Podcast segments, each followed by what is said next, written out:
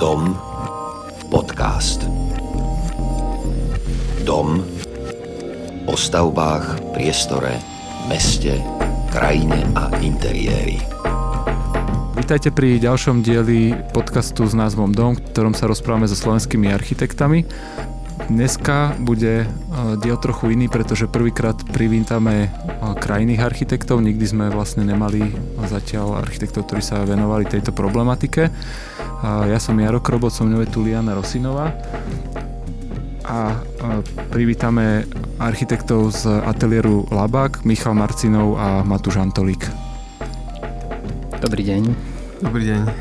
No a sponzorom dnešnej epizódy, vďaka ktorému máme toto profi nahrávanie, je obchod s dizajnovým nábytkom mood.sk s výhodnou ponukou pre architektov a interiérových dizajnerov. Mood.sk sa radi stanú súčasťou aj vašich projektov.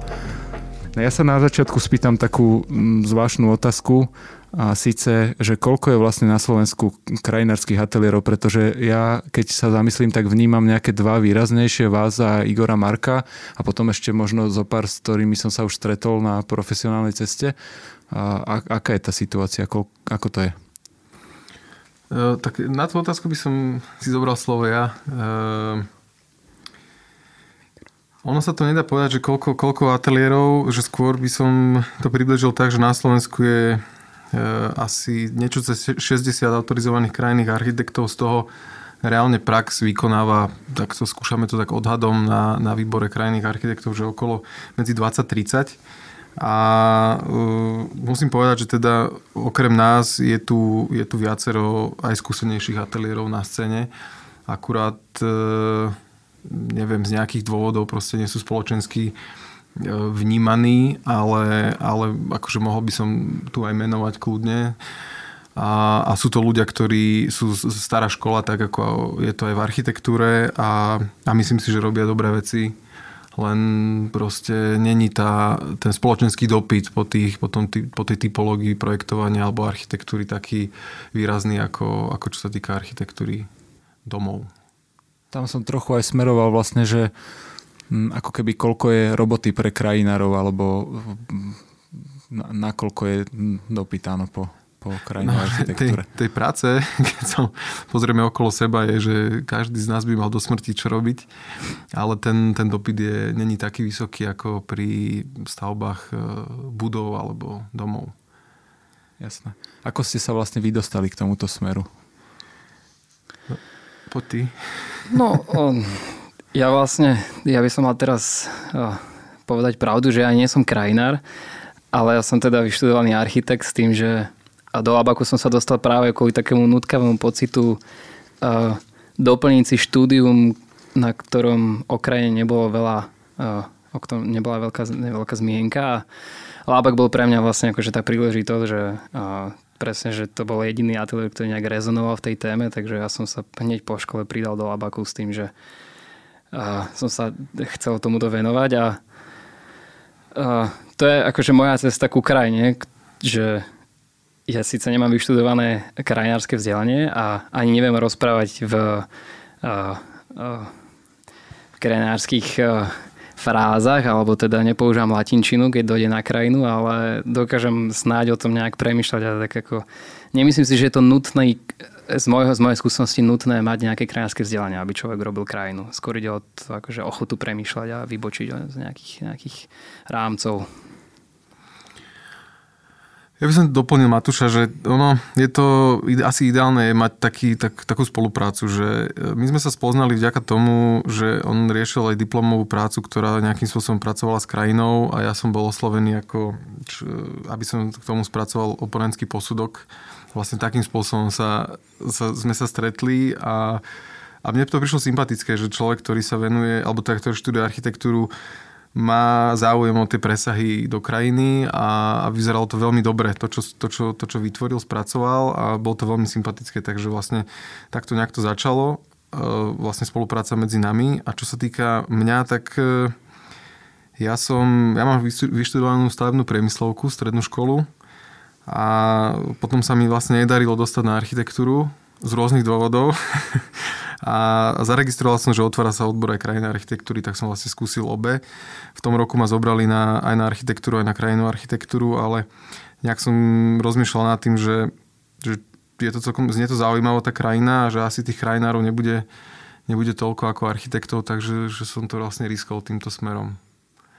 Takže to je, to je, to je za mňa.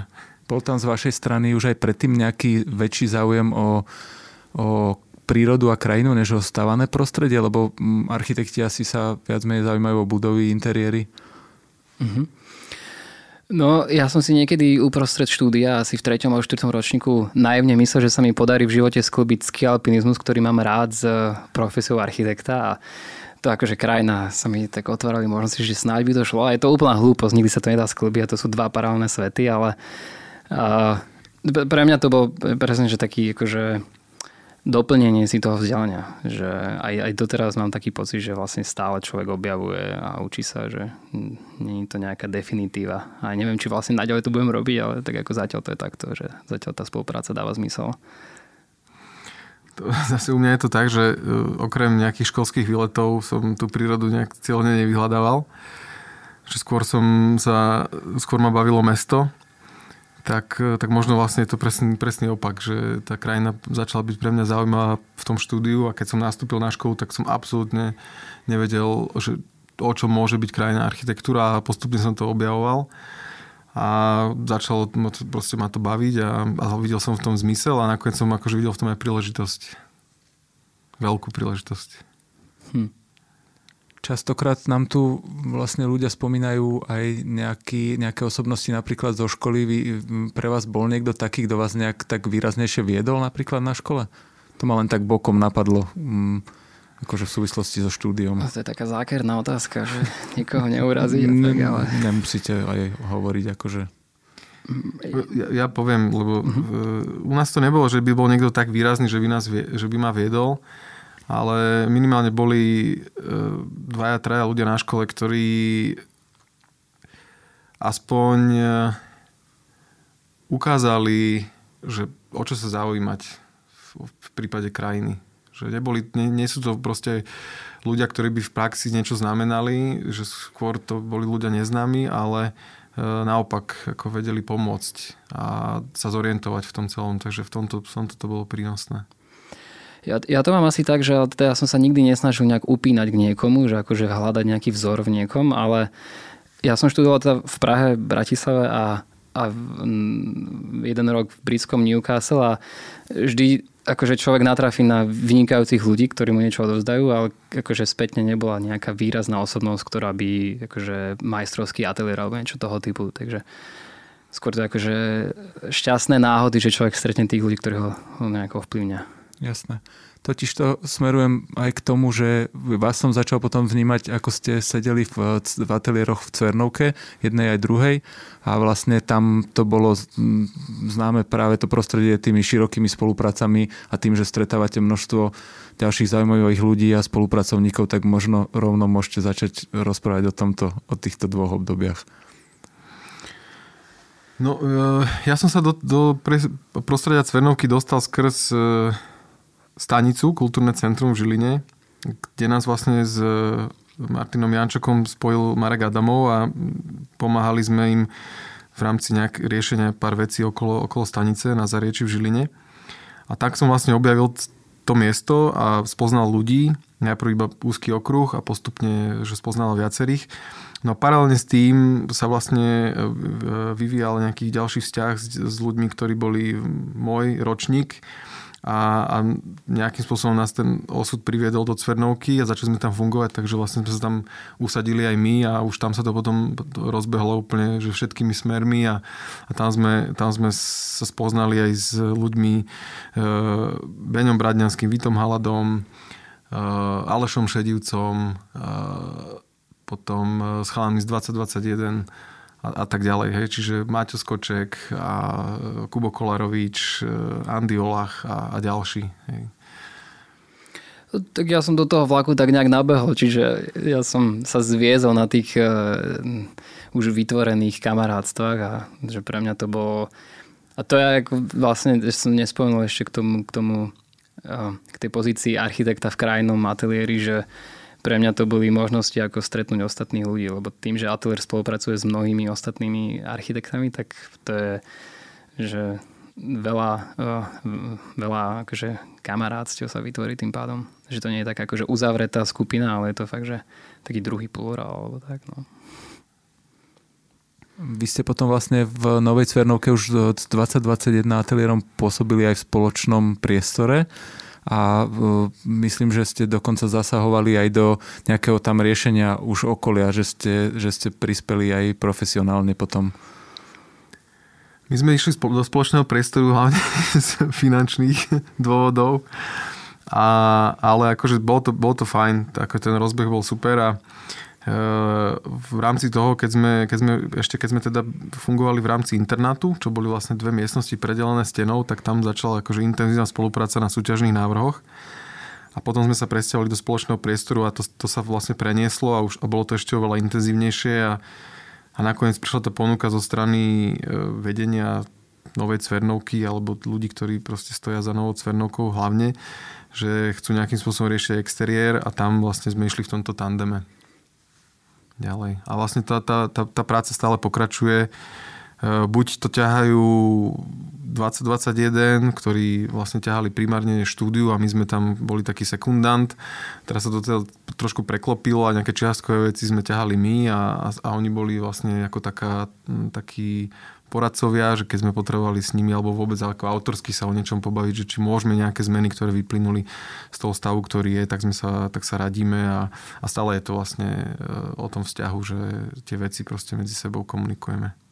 Toto to asi Michal dobre vystihol, že to je vždy o nejakej spolupráci, že ja si aj nespomínam v ostatnej dobe na nejaký projekt, ktorý by sme riešili sami ako ateliér, že vždy to je, alebo častokrát je to spolupráci s niekým ďalším čo ja osobne teda vidím akože veľkú výhodu, že človek sa necyklí, ale vždy to má s niekým akože odkonzultovať. Tak, tak na škole sa často stáva študentom, že to riešia sami a sú do toho ponorení a potom sa takže opúšťajú pri tom, tak toto je výhoda veľká, že vždy je akože tá diskusia okolo tých zadaní. A to, to máš pravdu, lebo aj teraz riešime niektoré projekty, ktoré e, sa dostávajú ku nám vo fázi, kedy už je dom osadený a rieši sa ten exteriér, ktorý je do istej miery napríklad aj premyslený, ale dovolia nám jedna klienti a zároveň je, je zaujímavé, že aj pri tej diskusii aj ten architekt e, pripúšťa naše argumenty a dovoluje do toho zasahovať, pretože my sa na to pozeráme vlastne z toho pohľadu, že, že čo nám zostane z toho pozemku, keď sa tam ten dom osadí a že či to, čo, to, čo tam zostane, je nejakým spôsobom zmysluplne využiteľné. A to sa nám podarilo aj v, v tých, v tých niekoľ, počas niekoľkých rokov spolupráce s architektami, alebo aspoň tomu verím, dosiahnuť, že, že už to nie je o tom, že dostaneme podklad, ktorý máme len vyfarbiť a vykruškovať nejakými stromami, ale že, že už aj ten, že je pre nich zaujímavý náš názor na to celé, že, že ako, ako, či tam vidíme nejaké kvality, naopak, či tam vidíme nejaké problémy a či, či je nevyhnutné ešte niečo s tým robiť, aby, aby sme tie kvality, ktoré tam môžu byť, dosiahli, respektíve aby sme tie problémy, ktoré tam sú, eliminovali. Odráža sa to nejako aj v názve Laboratórium architektúry krajiny? To uh, ja myslím, že hej, je to vystižené, lebo nechcel som pomenovať, keď som, keď som nad tým uvažoval, že vlastne nemal som možnosť niekde pracovať v rámci Slovenska, čo by bolo pre mňa zaujímavé, alebo to v ateliéri, hoď som to skúšal, ale jednoducho aj v prístupe k práci, aj názoroch som, to nebolo proste to, čo som čo som chcel, tak e, nechcel som nazvať ten ateliér podľa seba, ale chcel som vytvoriť takú platformu alebo skupinu ľudí, ktorá proste vie prinášať do tej diskusie e, názory, možno aj nejaké silné e, riešenia a radikálne riešenia, ktoré ale odzrkadľujú nejaké princípy, ktoré súvisia s akože, spoločenskými udalosťami alebo aj prírodnými udalosťami vôbec aj lokálne, aj globálne. Takže kvôli tomu. Hej, a je to, a je, chcem, aby to bolo proste laboratórium, kde sa skúšajú veci, že nepríde sa s jednou prvo, možno prvoplánovou alebo druhoplánovou a tá sa proste páči, nepačí, ale že snažíme sa to obracať z každej strany a hľadať na tom chyby a tie chyby proste cibriť tak, aby ten výsledok proste bol maximálne dobrý, ako sme schopní ho urobiť. Áno, že on často to je, a však veľa ľudí takto asi pracuje, ale že my sa toho snažíme držať, že vylúčovať zlé možnosti, že možno, že laboratórium je to v tom zmysle, že častokrát proste, že sa iba selektujú tie veci, ktoré sa nedajú použiť a že vo výsledku je nejaká, ktorá sa vyargumentuje, že je správna. Tá, možno, tá sa potom aj potom ľahšie obhajuje.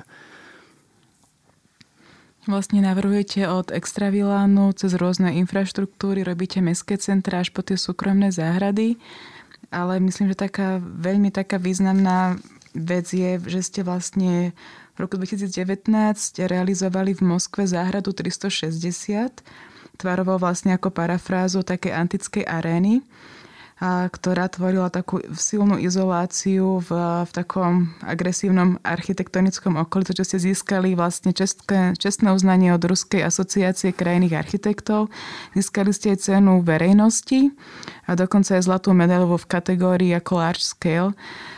Je to taký celkom významný prvok, kde sa vlastne zrealizovalo možno 42 záhrad od architektov z 11 krajín sveta. Ako sa dostali k takejto práci? Mm, no, pomerne jednoducho. E, keď som po, e, počas štúdia som vlastne mal veľa, prakticky som mal všetkých známych e, vďaka internátu architektov a medzi nimi bol aj akože ešte aj súčasný kamarát a už aj ešte aj kolega Richard Marfia, ktorý pôsobí v, v Londýne a on dostal túto informáciu od architekta krajného Petra Finka, tá genéza je taká, že Richard spolupracoval s Igorom Markom, keď fungoval v Londýne, tak spoznal Petra Finka a tak akože spolupracoval aj s ním. A oslovil nás s tým, že teda niečo takéto sa deje v Moskve, že skúsme niečo vymyslieť. No a po nejakých e, týždňoch sme vlastne prišli s nejakým riešením, ktoré sa potom ujalo aj v rámci komisie, ktorá to posudzovala. Boli sme vlastne v tom shortliste desiatich v tej kategórii veľkej mierky a, a realizovali sme to. Ono je vlastne okolo zrkadlový efekt, že vlastne tak človek ani nevidí tú záhradu a vlastne vchádza do toho vnútra. Ono to pôvodne bolo veľa prozaickejšie, že už... A, ale ono sa to samozrejme muselo transformovať, pretože my keď sme to, to vytvárali, ten návrh, tak sme nevedeli, nepoznali sme lokalitu. A celé to bolo postavené na úplnej banálnosti a snahe dosiahnuť minimálny odpad pri tej realizácii, tak preto vlastne sa volilo lešenárska konštrukcia. Ten, ten plášť mali tvoriť e, vlastne tie pochôdzne prvky e, na lešení. Malo to byť celé iba vlastne ako navezený svah zeminy a vysadený rastlinami. Ale tým, že oni, oni vlastne nám vybrali lokalitu v tom biznis centre a pod tou stavbou je podzemná garáž, tak sme Skrátka, muselo to nejaký odpad vyprodukovať nakoniec, aby sme tú stavbu odľahčili, ale akože náš primárny zámer bol vytvoriť niečo, čo postaví tú záhradu do úplne iného uhlu pohľadu, preto vlastne je to vnímané skôr ako zelená stena a nie ako plocha a, a vytvorí to minimálny odpad. Áno, no to ja, ja len doplním, že to, pôvodne to bol taký príspevok do diskusie k takým dočasným stavbám, že keď je niečo postavené na 3-4 mesiace a za tú dobu to predsa len vyprodukuje dosť odpadu, tak že či sa dá k tomu pristúpiť tak, že použiť veci, ktoré už predtým na niečo boli použité a stratili svoju životnosť a ich nejako zrecyklovať a na druhej strane, že keď tá stavba skončí svoju ako cestu, tak sa tie veci dajú zase niekde vrátiť do nejakého iného využitia. Ale trochu sa to, nie že vyparilo úplne, ale není to vo výsledku tak, ako sme to zamýšľali, v tom zmysle, že by sa to nestretlo úplne s tým pochopením, že tá vec mala byť aj trochu pekná. No a to ako sa ťažšie vysvetlovalo, že má byť predovšetkým ako nejaká diskusia okolo toho, že vlastne na priestor má slúžiť. A tak bol to taký kompromis, že veľa vecí tam zostalo, tak sme zamýšľali a ešte to, ešte to aj bolo pekné navyše, keď to tak ako preženiem. bolo, to, bolo to zrkadlo z vonkajšej strany. To už bol taký aj, my sme tam museli, viedli, viedli sme dialog aj s organizátormi a v niektorých veciach sme museli uh, nie že ustúpiť, ale vlastne vyhodnotiť to, že, že aj oni potrebujú nejakým spôsobom to prezentovať, ale konec, akože v konečnom dôsledku ten odkaz, ktorý sme tam chce, vložili, tak tam zostal. Lebo tam pre nás bolo dôležité to vnútro. Hej, že človek sa dostáva zrazu do prostredia, kde je obklopený rastlinami.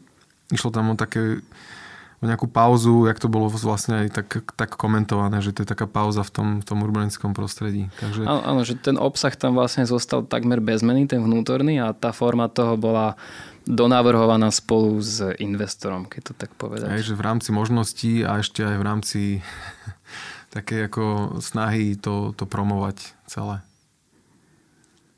Je to také veľmi výrazné, výtvarné riešenie a vlastne ja som váš ateliér začal vnímať práve na začiatku cez vaše výtvarné prezentácie, ktoré boli vynimočné a výborné a Vtedy som vás vnímal ako ateliér, ktorý robí veľa súťaží a veľa silno konceptuálnych vecí. Mali, videl som nejaké vaše prednášky a veľmi ma bavilo vlastne, aké máte tie veci premyslené. Robíte stále aj nejaké takéto, ja neviem, nazval by som to až umelecké veci? Mm. Ja to takto ako nevnímam asi, že e, akože strašne to lichotí, ale neviem, či to umenie alebo umelecké tam vôbec... Teda aspoň ja osobne nad tým takto nikdy nepremýšľam, že my sa snažíme asi skôr hľadať tie veci, ktoré sa dajú dobre vyargumentovať, aby boli funkčné, aby boli rozumné a to je ako keby potom vždy nejaká pridaná hodnota toho, že keď to ešte aj dobre vyzerá, tak super, ale to je možno iba na dôvážok. Ale asi sa to aj trošku zmenilo, že niekedy to bolo presne, že tie súťaže niekedy prevládali. A... Ale tak ja si myslím, a snažíme sa to ako do, do, pretaviť aj do tej realizácie momentálne sa dokončuje etapa. A to súvisí, súvisí aj s dostavom v rámci, akože poviem tak, že Slovenska a toho, že, že aký je dopyt. A, a my to chceme akože trošku ho zdeformovať, ten dopyt, ale k tomu dobrom slova zmysle, lebo teraz sa dokončuje etapa Slnečnice Južné mesto, Bečkové dvory a tam, tam sme vlastne zažili dosť akože takú výraznú uh, etapu v rámci realizácie e, takýchto dvorov. E, nám, pre nás je, nám je veľmi sympatické to, čo sa podarilo v Leopoldove, kde vlastne sa postavil park z atypových prvkov, čo bolo pre nás úplne prelomové a považujeme to za, za, za strašne dôležitú vec v rámci Slovenska a verejných priestorov. A nám sa akože, my sme nemali to šťastie v rámci južného mesta ísť do takéhoto radikálneho riešenia, ale museli sme pracovať s typizovanými prvkami. Čo bolo ale dôležité, že a to treba, musím povedať aj to, že tu tie súvislosti, že my keď sme prizvaní na nejaký projekt, tak robíme tomu tú, tú myšlienku, ideu, hej, potom to ťaháme ďalej, za všetky tie, tie stupne dokumentácie a ide, do, ide sa do realizácie a, a ono to väčšinou končí pri tých exteriéroch, že uh, odozdá sa stavebko a potom sa to nejako zbúcha. A presne sa deje to, že vlastne sa to vyskladá z takých typových prvkov, ktoré každý z nich má proste svoj, nejaké svojské farby a je to celé taký, tak, tak, taká kaša. A práve na tom južnom meste to bola taká genéza, že ten, ten prvý dvor sa vytvoril bez nás a bolo to úplne, že čo bolo na sklade, to sa tam osadilo a v takých farbách a absolútne sme nemali šancu to nejakým spôsobom ustriehnúť. Druhý dvor, e, už, už, tam, už sme tam proste začali komunikovať aj s, s investorom a, a s dodávateľmi, že čo by sa s tým dalo robiť a skúšali sme a, a, a kombinovali tie veci. Tretí dvor, Ačkový deto, tam sme už vlastne od toho, že sú tie, rôzno, sú tie prvky rôznofarebné, tak už každý z nich mal nejakú svoju farbu a už, sme, už to podľa mňa malo nejaký akože ten cit toho výtvarného stvárnenia. A tie, tie bečkové dvory, tak tam už sme no, dostali do takej mm, formy, že že tie herné prvky sú biele, napríklad všetky, v kombi- maximálne v kombinácii s ďalšími dvomi farbami. A je to že obrovský posun práve v tom možno výtvarnom riešení toho priestoru, že je také akože decentná modelácia, lebo sme na streche, aby tam vôbec fungovali nejaké stromy a sú tam do tej modelácie nejaké vrazené tunely, ktoré sú čierno-biele, potom sú tam hojdačky, kolotoč, ktorý je komplet biely, len nejaké krytky maximálne sú červené. Že už fakt, že je to presne, že keď sa niekto hrá s tým interiérom a vlastne snaží sa to proste udržať v takej tej zdravej miere, tak presne toto sa nám podarilo na tom južnom meste v tých bečkových dvoroch. Zatiaľ je to vlastne pred, pred, pred dokončením alebo dokončené a pred otvorením tak dúfam, že sa nám to podarí nafotiť a budeme to prezentovať, lebo to je, a, a to, za tým je naozaj, že, že množstvo času stráveného e, tým, tou komunikáciou a vlastne aké sú možnosti vo výrobe, Hej, potom sa to vlastne zase vráti ku nám, že sú takéto, potom vlastne ten vzorkovník preberáme, že, že čo s čím a či vôbec vlastne do toho zahrnúť ešte tú ďalšiu farbu a tam iná možnosť nie je. Takže ja si myslím, že sa nám to postupne darí dostávať aj do, do, do reality. Jedna vec je táto estetika, o ktorej sme sa bavili a druhá vec je ale, čo som asi možno aj viac mal na mysli, je uh, vlastne taká koncepčnosť tých návrhov, nejaká premyslenosť a to, že keď sa na, na ten návrh pozriem, tak je čitateľný vo viacerých vrstvách, že nie je to len krajinárske riešenie, ale proste sa mi zdá, že je, je to proste architektúra, ktorá odkazuje ďalej a vlastne keď som vydával vaše staršie prednášky, tak vždy ma bavila aj nejaká taká, ja neviem, ako to nazvať, až nejaký aktivizmus, hej, a nejaké, nejaké aj spoločenské odkazy, ktoré som vnímal v, tomto, v tejto vašej tvorbe, alebo si to len ja nejak tak čítam tam? O, tak to je asi to, čo nás najviac na tom baví, tie presahy. Že aj keď sa o tom rozprávame, tak akože hodne sa dišputuje v tom zmysle, že sa rozoberá čo a potom to vo výsledku nejak akože sa vyabstrahuje.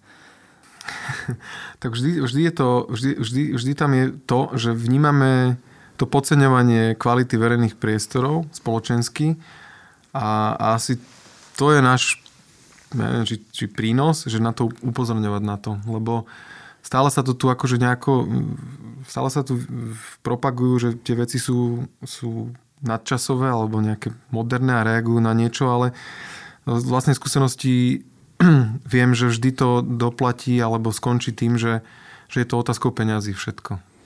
A tie veci, ktoré sú na papieri, sú pekné, ale tie veci, ktoré sa realizujú, už možno strácajú akože ten, ten šmrnc, ktorý je ešte pri tých projektoch, ktoré sú také akože neveľkorysé, ale sa snažia dopriať tomu verejnému priestoru to, čo si zaslúži.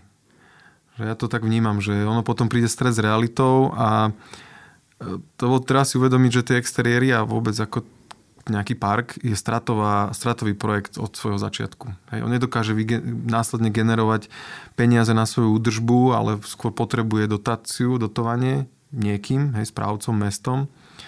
Dokáže možno v nejakých časť, častiach roka, v nejakých obdobiach roka generovať nejaké peniaze skrz prenájom tých priestorov na nejaké spoločenské udalosti, ale je to proste komerčná stavba ako obchodiak alebo, alebo administratívna budova. Nie je to stavba ako bytový dom, ktorý sa dá proste predať hej, za, s nejakým ziskom. Takže že toto je taká slabina tej, toho, toho exteriéru alebo teda tých zadaní v exteriéri. To by sme vlastne radi na to upozornili, že ten význam tej krajiny a toho prostredia, alebo naozaj z tých vašich návrhov, keď to tak pozrie, to taká pestrosť, také niekedy bludiska, človek má z toho radosť naozaj byť v tom priestore, že nie je to len taká holá lúka s nejakými stromami. Sú tam rôzne tvarové, výškové rozdiely, stromové, farebné, že naozaj je to, aspoň ja to tak vnímam, že to pôsobí naozaj až tak radostne takisto aj podľa vás teda mnoho ľudí odchádza cez tie víkendy z tých miest. Sú tam rôzne dôvody. Myslíte si, že takýmto s dôrazom na takéto tie mestské dvory by sa mohlo aj toto zabezpečiť, že by tá mestská kultúra fungovala o mnoho lepšie? Je pár aspoň teda ja som, mne sa podarilo v rámci nejakých e, chodenia mestom, prechádzok, e, objaviť e, taký, pár takých miest v rámci starého mesta, a na, na palisádoch dvorov, ktoré by toto mohli spĺňať. Ale akože otázka je, že či, či by to mali suplovať vlastne ten, hmm. ten, ten odchod z mesta vlastne takú samotu v krajine. Lebo to tá, tu nikdy nenastane v tom vnútornom meste. Že to bude vždy o, o komunite minimálne a nebude to o jedincovi nikdy. A mne sa na to ešte hrozne ťažko odpovedať, lebo ja sám to robím. Je, jak som spomenul ten ski alpinizmus a ja sa snažím veľa športovať, tak mne to ja, ja som nervózny, keď ako neunikám z nejakého prostredia. Že keď som dva týždne zavretý v nejakom meste v vozovkách, tak už som potom taký, že potrebujem niekam utiec. Že neviem, či to je nejaké, nejakom suplovaní, ale skôr o navýšení tých kvalít, ktoré tam sú. Že to, čo človek bežne robí, tak by malo byť čo najlepšie. Že to nemusí byť o tom sa vyhnúť nejakým iným aktivitám a teraz zostať celý život v meste. Teda aspoň za mňa, keď to rozprávam. Tak neviem.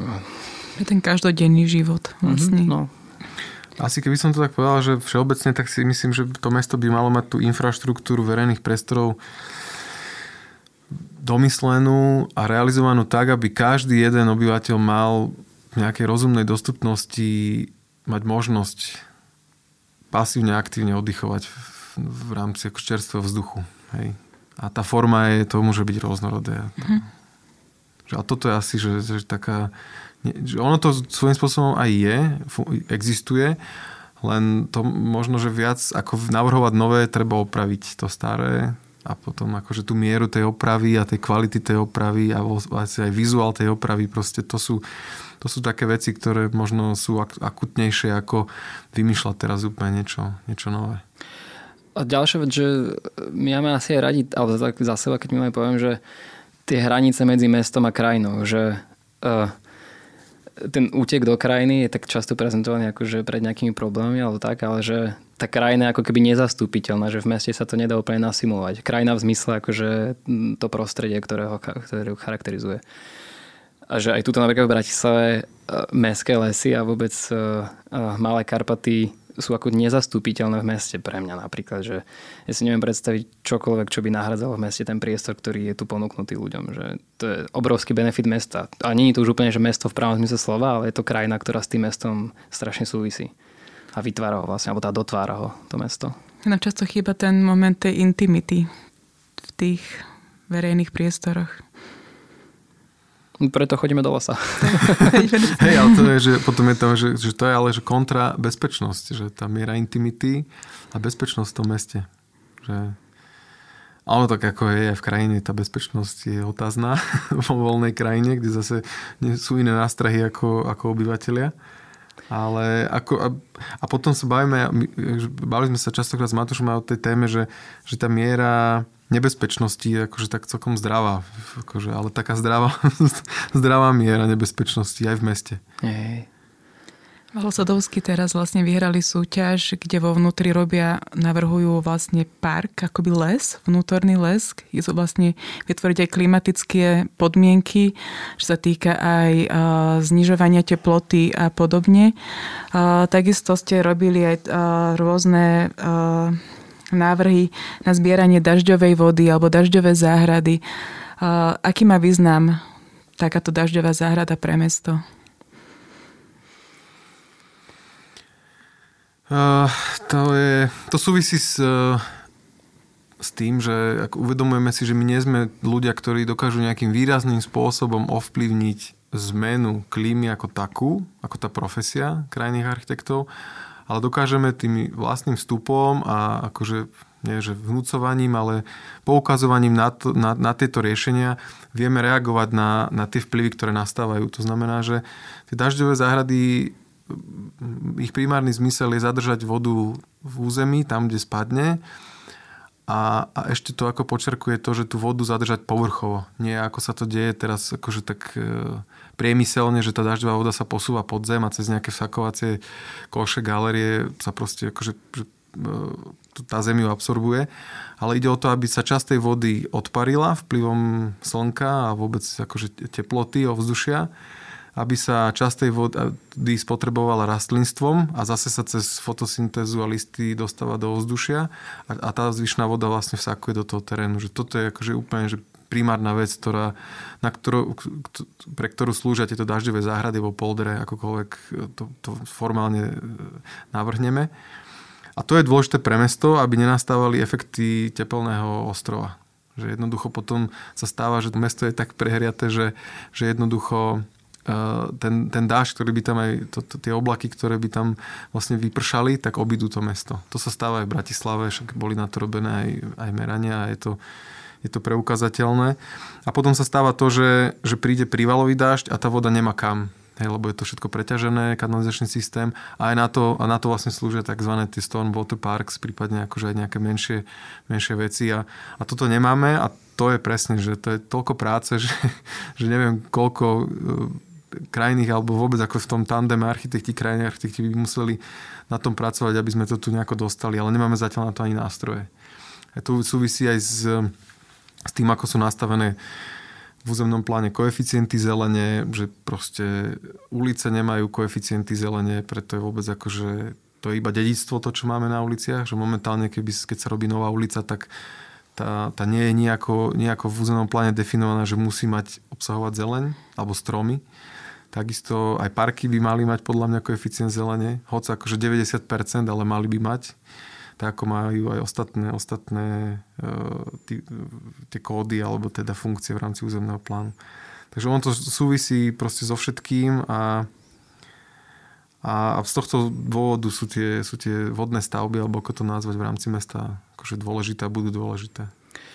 A ešte sme možno nespomenuli takú vec, že vždy to je príležitosť ponúknuť nejakú ďalšiu atmosféru, že keby tam tá voda nebola, tak je to nejak stvárnené územie, ale z toho vodou sa dá zase pracovať ešte ako keby o level ďalej, že sa tam vedia ako do toho územia priniesť také veci, ktoré bez tej vody by skrátka nemohli byť. Že...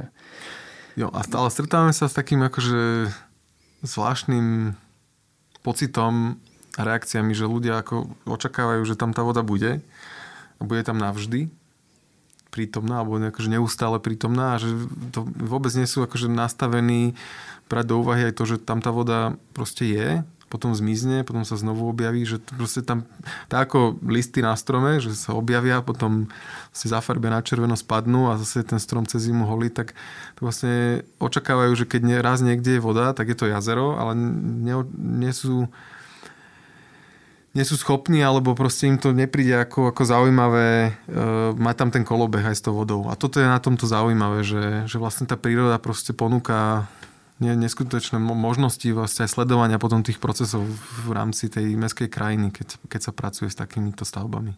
Takú sezónnosť. Hm? A čo vlastne reakcia na tie komáre s vodou?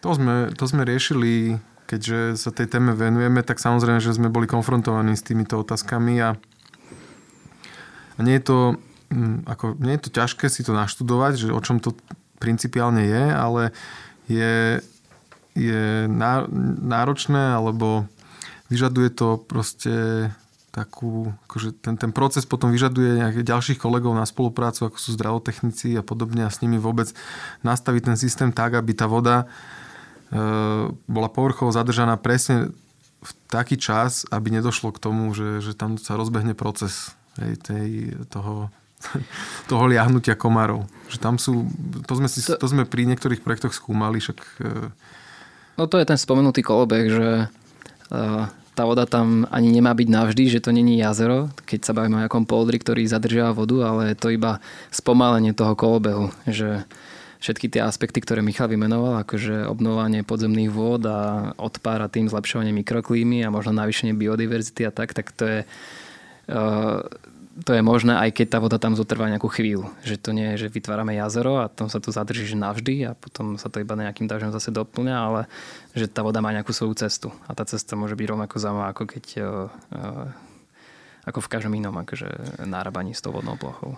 Hej, to zaujímavé, že môžeme povedať také, že dva príklady v rámci Bratislavy. Jeden je na južné mesto, kde to podložie je že, že absolútne perfektné a pripravené na to zadržiavanie povrchom a vsakovanie, kde teda takisto sme akože boli, čelili sme ako otázkam obyvateľov tejto časti, že čo s tou vodou, keď jednoducho tam bude stáť a, a komármi.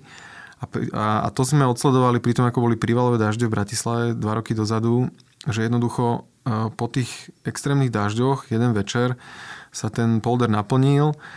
Následne tri noci ešte akože jemne pršalo, a, ale tá voda behom troch dní zmizla. A bolo to opäť akože nejaký trávnik a plus ešte taký ten vsakovací štrkový, e, štrková plocha, ktorá je na dne. Ale potom máme akože opačný príklad a to je vlastne oblasť e, Bory alebo Devinská Nová Ves, kde sú až absolútne zlé podmienky na vsakovanie, kde treba zvoliť úplne iný, iný princíp a to sú zase ďalšie veci, ktoré sa nám za posledný rok, dva podarilo trošku preskúmať aj v spolupráci s, s ľuďmi, ktorí proste sa rozumejú tej problematike dažďových vod od nápočtov cez vlastne riešenia toho, ako tú vodu zadržať a ako ju rozdistribuovať do tej krajiny tak, aby nespôsobovala problémy, ale naopak, aby vlastne sme využili ten benefit, že ju máme. Toto bola veľmi zaujímavá odpoveď, lebo ja som si pritom uvedomil, že veci, s ktorými vy pracujete, sú oveľa premenlivejšie ako veci, s ktorými pracuje bežný architekt, že tá príroda má svoje procesy a meniace sa stavy a vy musíte mať dosť veľké penzum znalostí vlastne o tom, ako tieto procesy fungujú, ako ich nenarušiť, ale využiť. A uh, ja, ja som zachytil dávno, no, minimálne 5 rokov dozadu, váš projekt vlastne na mimo úrovňovú kryžovatku uh, s týmito oblastiami na zachytávanie vody. Ale otázka je iná, že vy, vy, ty si na začiatku spomínal, že je nejaké, nejaké združenie ako keby krajných architektov. Je na, na meste potom je MIP, kde sa zaoberajú nejakým plánovaním mesta a budúcnosťou. Je nejaká cesta, alebo aj vy sa nejak e, zaoberáte tým, ako dostať tieto znalosti alebo zmeny do mesta? Ako ich dostať do krajiny?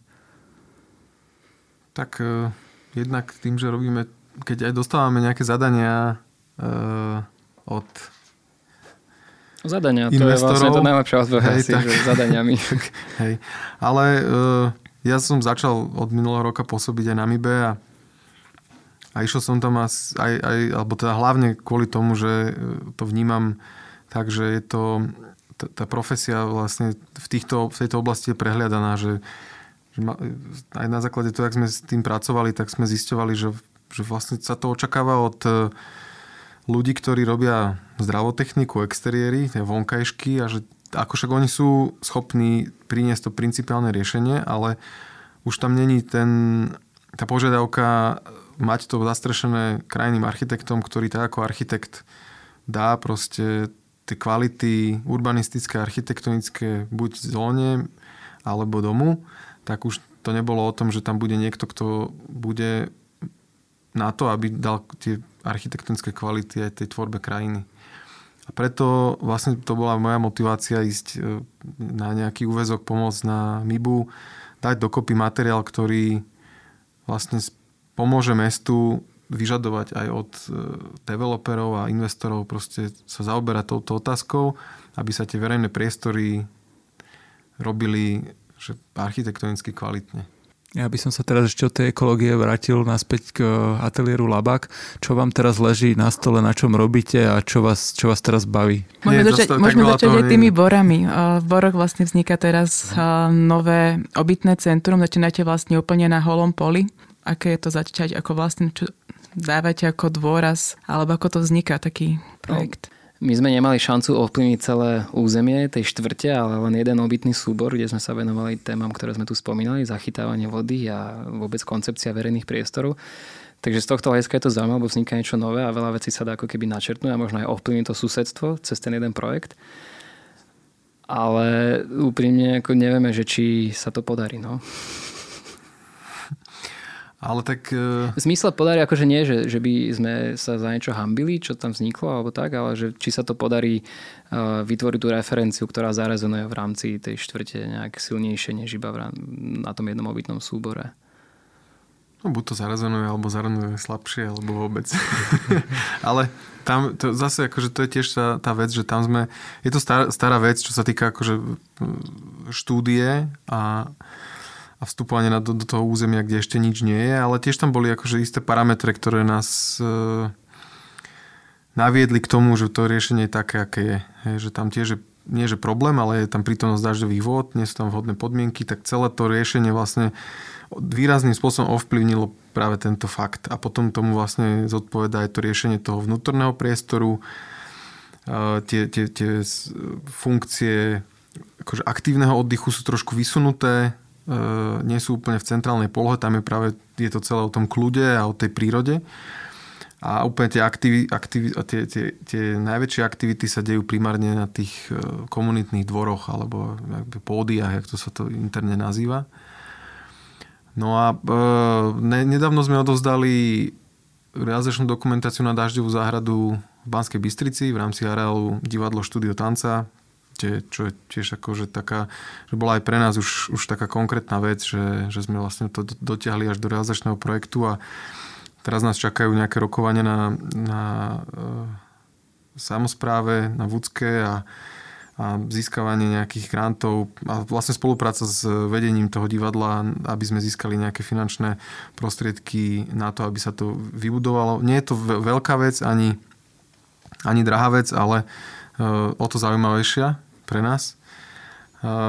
Robíme väčšinou tým, že ja som teraz e, začal pracovať na, na MIBE, tak, e, tak sme akože, aby to nebo, aby, aby, aby sme sa sami voči sebe e, zachovali nejakú, nejakú slušnosť, tak nejak nevyhľadávame veľké developerské projekty v rámci, v rámci Bratislavy, doťahujeme akože staré veci, ktoré, ktoré boli rozrobené a skôr sa teraz zameriavame a zaujímajú nás súťaže, ktoré sa odohrávajú mimo Bratislavy.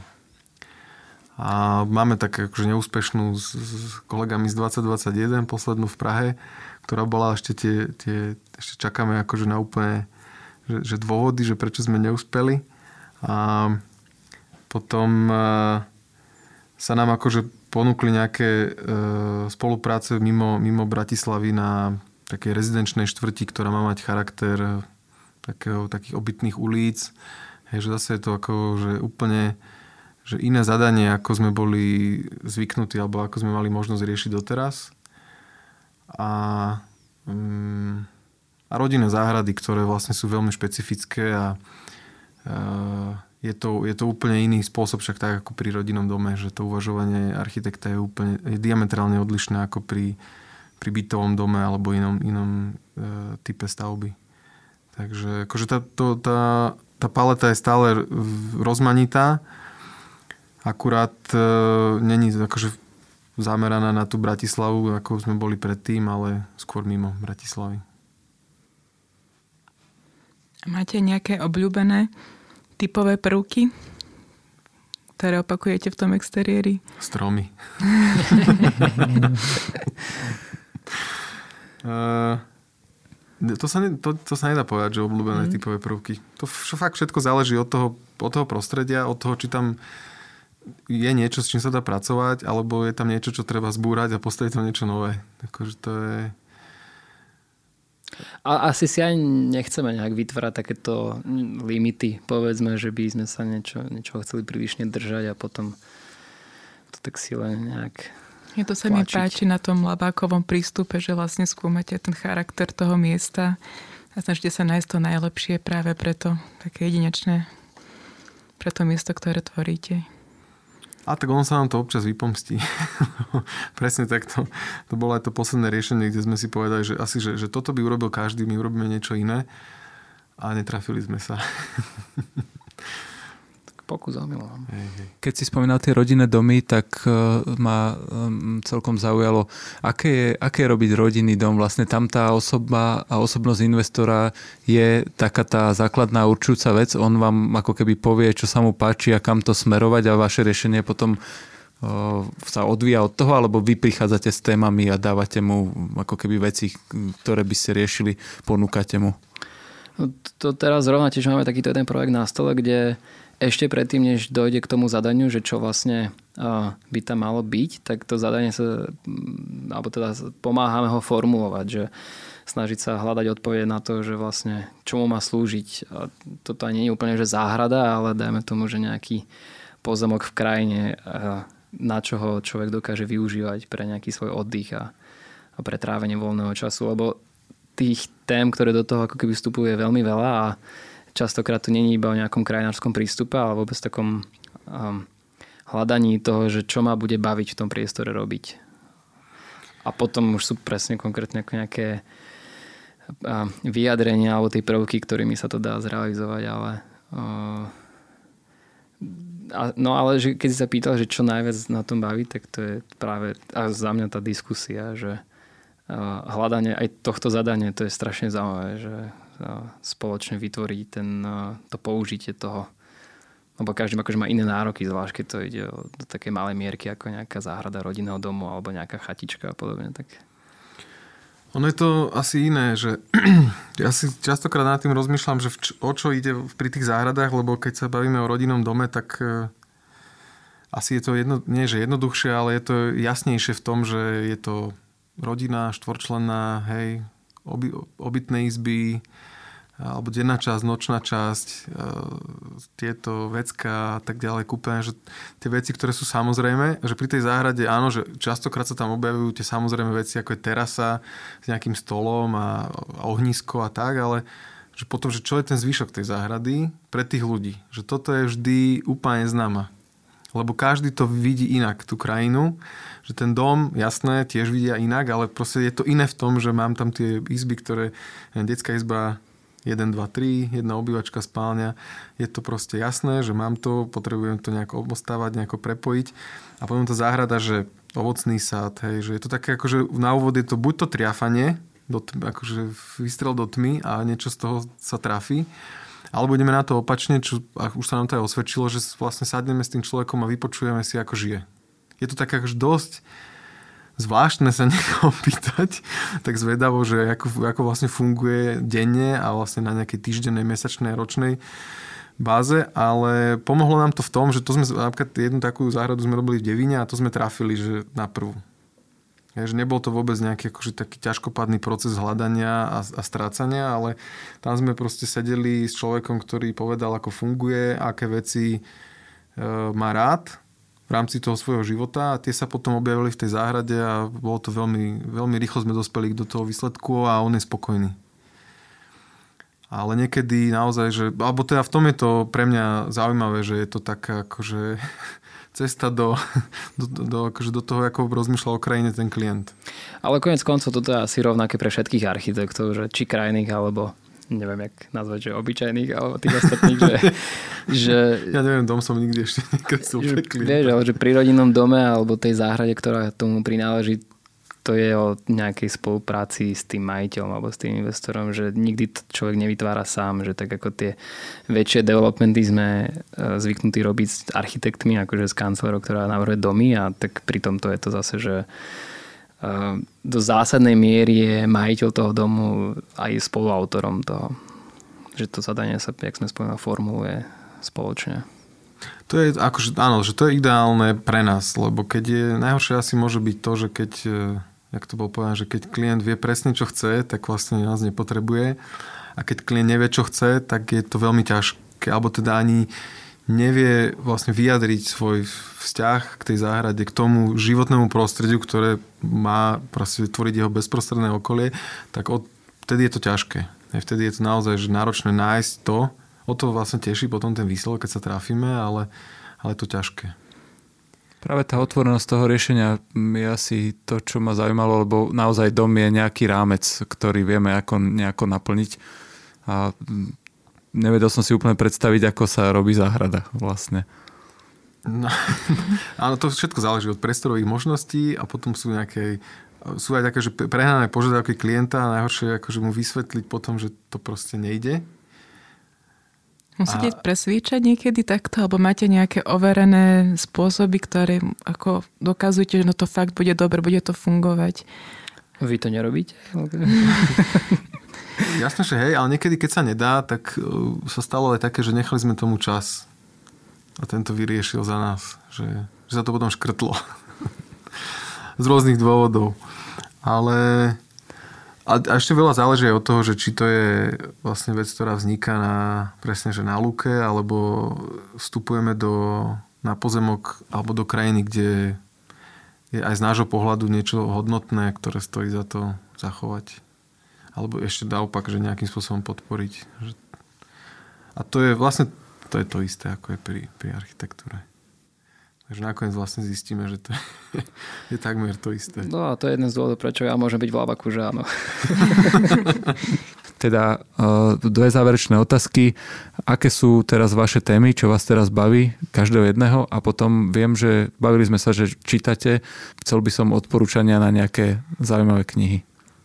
Čo ťa baví, Matúš? Mm, hrozne veľa vecí, ale na Margo tejto otázky uh, Mňa od toho diplomu, ktorý Michal spomínal, že vlastne to bola tá nejaká moja cesta do Labaku, tak hrozne zaujíma vzťah mesta a krajiny, ako toho bezprostredného okolia mesta.